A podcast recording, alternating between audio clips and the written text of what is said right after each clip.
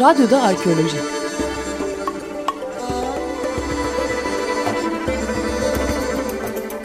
Bir arkeoloji programı.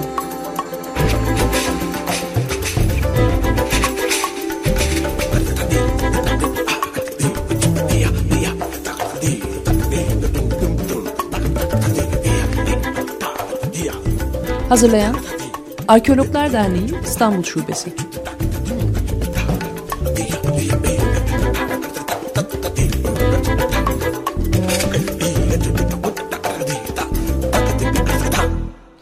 Merhaba sevgili Açık Radyo dinleyicileri.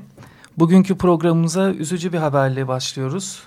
Alman Arkeoloji Enstitüsü Doğu Bölümü öğretim üyesi ve Göbekli Tepe Kazıları Başkanı Profesör Doktor Klaus Schmid'i dün kaybettik maalesef. Kendisi sadece Türkiye'de kazı yapan bir arkeolog değildi. Aynı zamanda bu coğrafyayla özdeşleşmiş, kendisini bu coğrafyaya ait hisseden ve hissettiren bir e, bilim insanıydı. E, bu nedenle e, sevenlerinin, öğrencilerinin ve camiamızın başı sağ olsun diyoruz Arkeologlar Derneği İstanbul Şubesi olarak. Bugünkü programımızda e, biraz Osmanlı'da İstanbul'daki bostanlardan ve bostanların geçmişinden bahsedeceğiz. Ardından da yaklaşık bir yıl önce Fatih Belediyesi ve Büyükşehir Belediyesi tarafından tahrip edilen e, Yedikule bostanların örneğini e, anlatacak bize sevgili Alexander Şopov. Alexander e, Harvard Üniversitesi Osmanlı Tarihi bölümünde doktor öğrencisi. Hoş geldin Alex. Hoş bulduk. Şimdi İstanbul'daki semt isimlerine, sokak ve cadde isimlerine baktığımızda pek çok bostan sözcüğü görüyoruz aslında ve bunlar bize bir zamanlar bu kentte çok fazla bostan olduğunu anımsatıyor, düşündürüyor. Eğer öyleyse İstanbul'daki en erken bostan ne zaman ve bu yani bu kent içinde bostanların kullanımı en erken ne zamana kadar geri gidiyor? Tamam. Bizans döneminde de e, kayıtlar var bostanlar hakkında.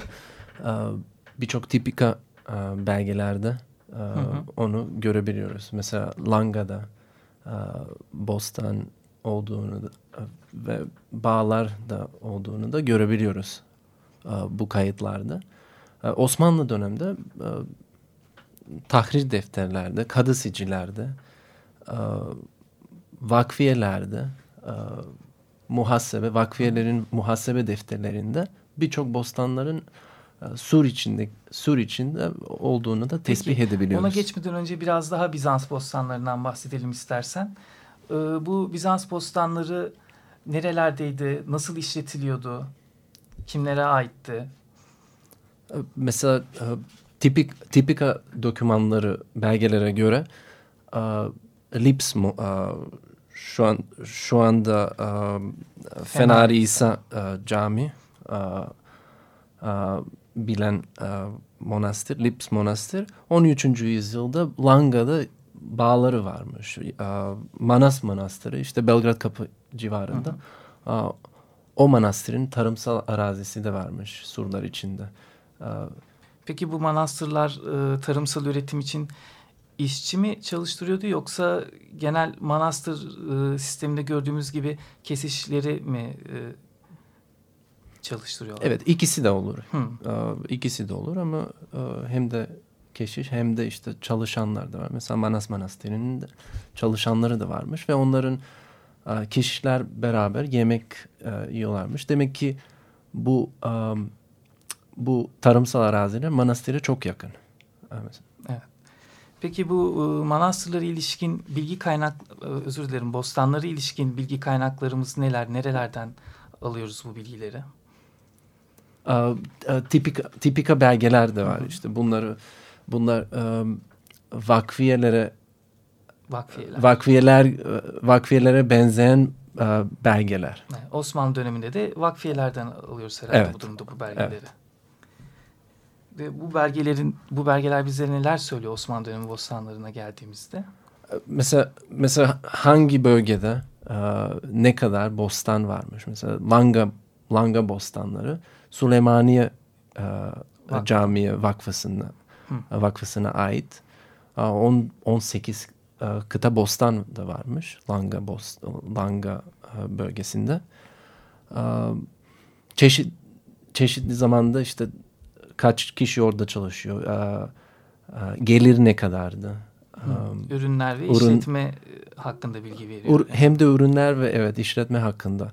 E, mesela Mehmet e, Mehmet Fatih Camisi'nde e, Cami-i Şerif'in bahçesi de vardı, varmış. Orada mesela kim çalışıyor? Hı, Fatih Camii'nin Fatih bahçesi. Camii'nin evet 15. yüzyılda e, 4. Tepe, tepenin yapılan bir cami. Orada e, kim çalışıyormuş? E, çiçek, sebzevat gibi ürünler de e, e, ürünlerden geliri varmış e, e, caminin. E, yani e, Fatih Camii'nin bahçesinin peyzaj düzenine ilişkin e, bilgiler de var mı bu defterlerde? Evet, evet var. Mesela orada dört tane bahçe varmış. Hı. Darul, Darul Şifa'nın bahçesi varmış. Caminin bahçesi. E, kiler, kilerin bahçesi de. E, Peki şu an bu caminin bahçesinde bir çevre düzenleme çalışması yapılıyor aslında. E, bu çevre düzenlemesini gördün sanırım. Evet. Bu şeyler, tarihsel belgelerle uyum içerisinde oluşturulmuş bir proje mi? Bence sence? hiç uyum yok orada. Hı. Çünkü e, gördüğümüz belgelerde orada 15. E, yüzyılda sebze üretiyorlar. Hmm. O yüzden ben o, onların projesini görmedim ama muhtemelen sebze üretmeyecek. Daha e, havuzlar. Havuzlar işte gördüğümüz zaten. Peki bostanlara geri dönecek olursak Osmanlı döneminde kent içinde nereler bostan olacak, nereler olmayacak bununla ilgili düzenlemeler var mıydı? Ya da bostanların yeri seçilirken nelere dikkat ediliyordu? Mesela su kaynakları da e, su, su kaynakları, kaynakları çok önemli. E, mesela langa bostanlar e, suyun e, yüzeye yakın bulunduğu yer. E, 5-6 metre civarın, e, civarında suyu e, kuyudan e, çıkartabiliyormuş. Şu anda hiç kalmadı o örnek orada. Zaten biliyorsunuz Yeni Kapı e, metro istasyon e, yapıldı. E, suyun daha derin bulunduğu yerlerde e, bostanlar var. Mesela Yedi Kule bostanları. Mesela 20, 25 veya hatta 30 metre derinlikte kuyular var su, su, a, Yedi Kule'de. Um, suyun hiç olmadığı yerler a, de a, bostanlar varmış. Mesela az önce bahsettiğim Cami-i Şerif'in, Mehmet Fatih'in Cami-i Şerif'in civarında bahçesinde. Orada mesela su kuyu yok ama su yollarıyla vasıtasıyla a, şehrin dışında su getiriyorlarmış ve um, o suyu kullanarak, sebze ve çiçek yetişiyorlarmış. Yani su kaynakları bostan, bostanların konumu için önemli fakat su kaynaklarından uzaklaştıkça da bir takım mimari mühendislik çözümlerle yine de buraları bostan olarak kullanmaya devam edebiliyorlar, işlevlendirebiliyorlar bu arazileri. Evet. Peki bu Osmanlı dönemindeki bostanlar nasıl işletiliyordu? Ee, biraz önce söyledin gerçi vakıf malıydı diye. Evet birçok birçok bostanlar vakıf malıymış. Ee, e, erken en erken Osmanlı döneminde 10 16 16. yüzyılda e, kayıtlarda vakıf muhasebe defterlerde langa bostanları e, yeni bahçe bostanları görebiliyoruz. Bunlar Beyazıt İkinci Beyazıt uh, Vakfı'na ait. Bunlar Edirne Kapı'ya yakın ve Bayrampaşa Deresi'nin Deresi'nin vadisinde. Um, 16. yüzyılın ortasında Langa bostanları orta, ortadan çıkıyorlar.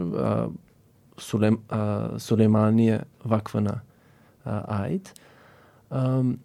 Şimdi uh, zaman içinde Bostan'ın işletme sistemi değişiyor. Mesela daha geç Osmanlı döneminde özel Şahıslar. şahıslar da malı olabiliyor. Peki bir takım e, yani bazı paşalar var sanırım Yedi Kule Bostanları'nda çalışırken senden duyduğumuz İbrahim Paşa gibi. Bayram Bayram, Paşa, Paşa, Vezir Yazan Bayram Paşa 17. Yüz, yıldaki en önemli vezirlerden biri. Peki Osmanlı bürokrasisindeki bu kadar önemli e, şahısların bostan sahibi olması, bostan işletmeyi tercih etmesinin nedeni ne? Um, Yani çok mu ticari getirisi olan bir iş o dönem için yoksa e, işte bu camileri, çeşmeleri yaptırdıkları gibi bir görünürlük çabası mı? görünür çabası değil. Daha e, bu bu bostanlar çok önemli üret, üretim alanları e, olarak ta, e, tanılıyor E, ve şehir içindeki sebze ve meyve ihtiyacını büyük büyük bir payda pa, e, Karşılıyor. karşılıyor. E, e, o yüzden e, çok önemli kazanıyor 16. ve 17. yüzyılda hatta sonraki dönemde de benzer bir şekilde e, bir önem taşıyor.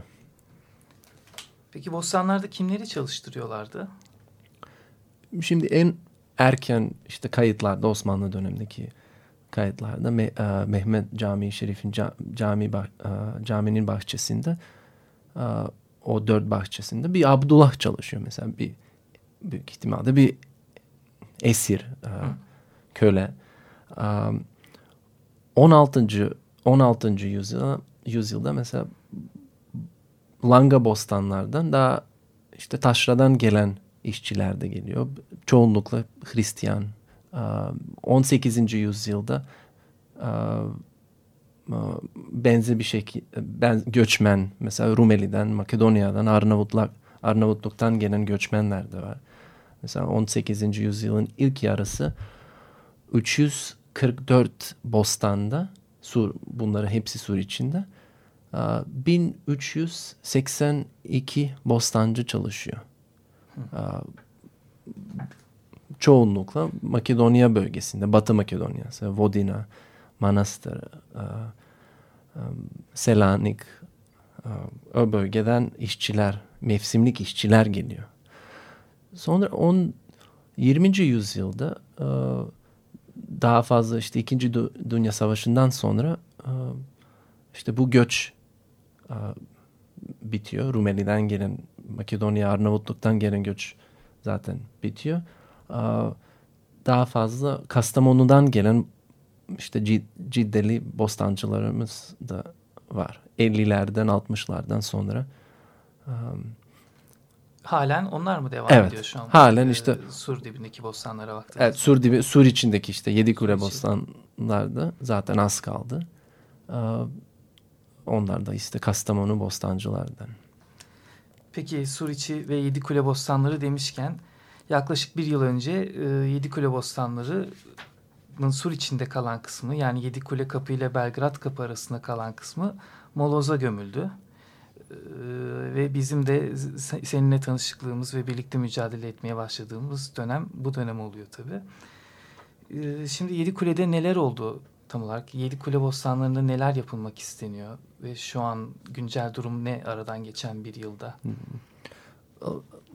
İşte belediye park yapmak istiyor. İşte tarımsal e, ürünleri molozla gömülüyor. İşte Temmuz, geçen Temmuz ve Ağustos'ta.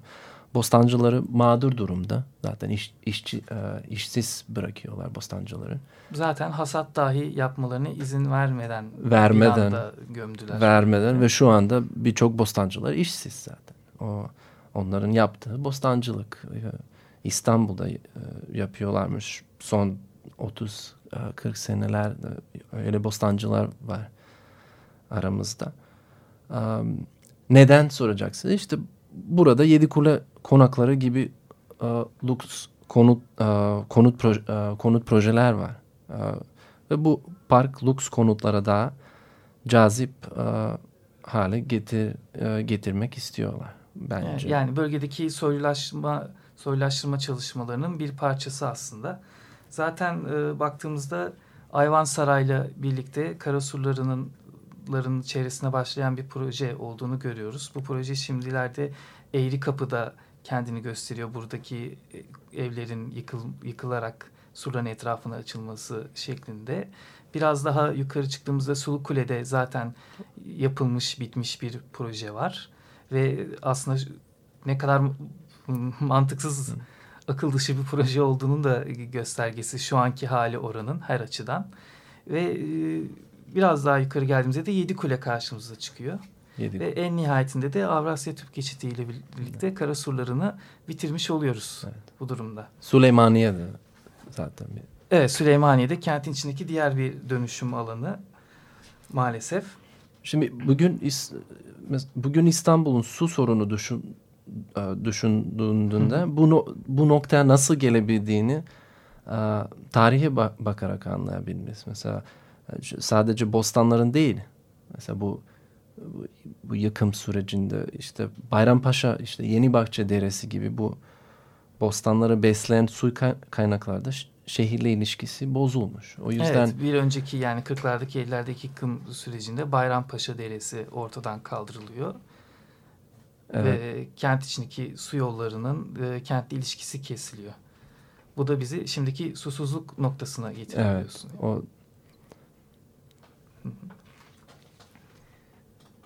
Peki e, şimdi Yedi Kule Bostanları'na dönecek olursak burada aslında iki konu var. Birincisi e, biraz daha günlük hayatın içinde olan bir konu belki e, bostancıların ma- mağduriyeti ve ikincisi de konunun kültürel miras boyutu. Yani birbirinden çok ayırmak elbette doğru değil. E, ama işte Yedi Kule Bostanları Bizans devrinden beri tarım için kullanılan bir alan. Bizans devrinden beri bostan olarak varlığını sürdürüyordu büyük bir kısmı ta ki geçtiğimiz yıl Temmuz ayına kadar. Ve surlarla birlikte yani surların peyzajının bir parçasıydı aslında. Onların orada konumlanmasının sebebi surların orada olması. Surların çevresinde e, yanılmıyorsam düzelt, e, yanılıyorsam surların çevresinde bir yapılaşma yasağı var herhalde Osmanlı devrinde. Yapılaşma yasağı olduğu için ve buralarda su kaynakları olduğu için buraları bostan olarak kullanıyorlar. Bir de langa bostanları var.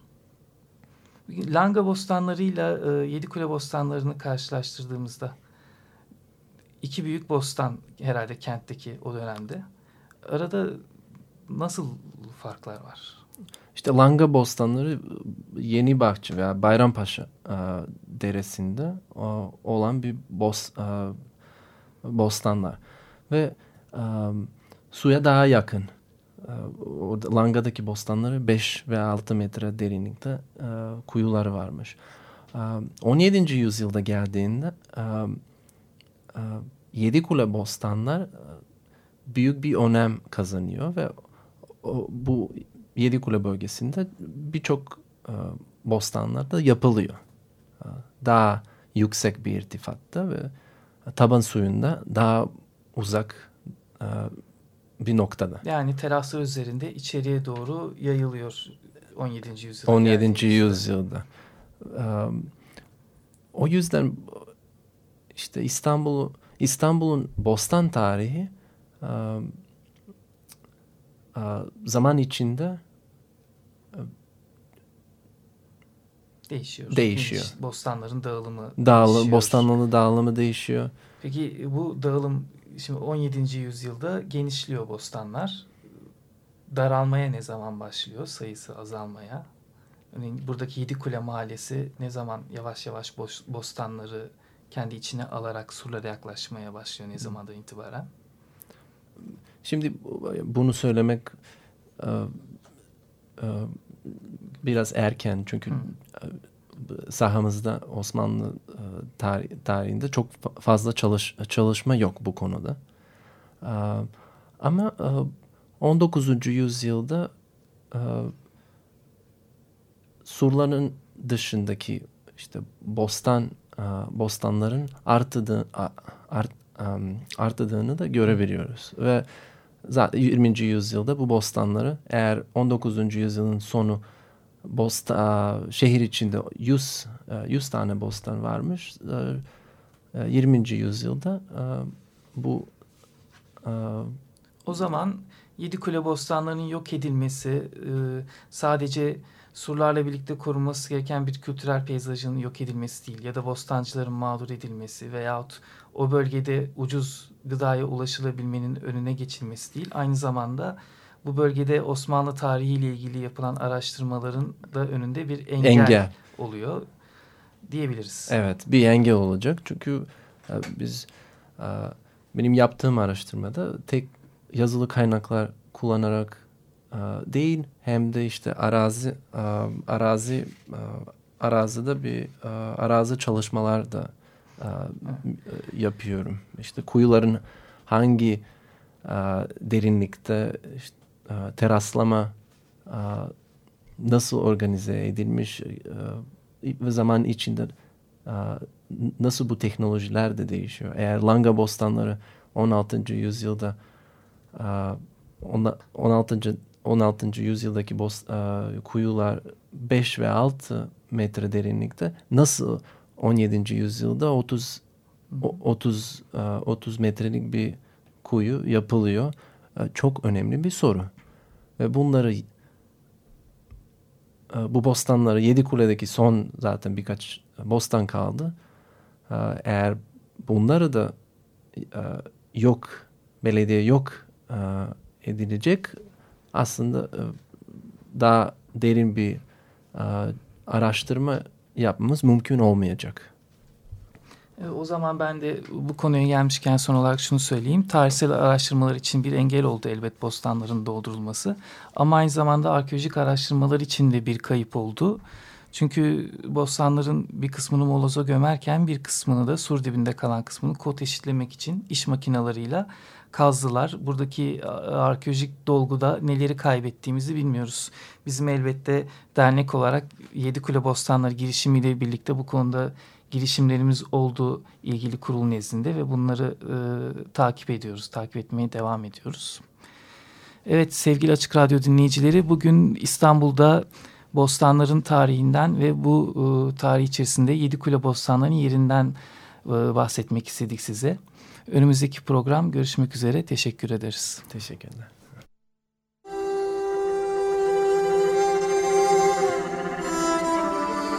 Radyoda Arkeoloji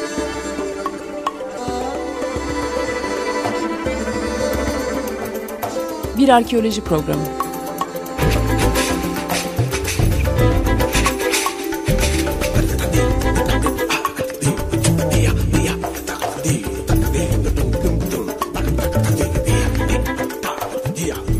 Hazırlayan Arkeologlar Derneği İstanbul Şubesi.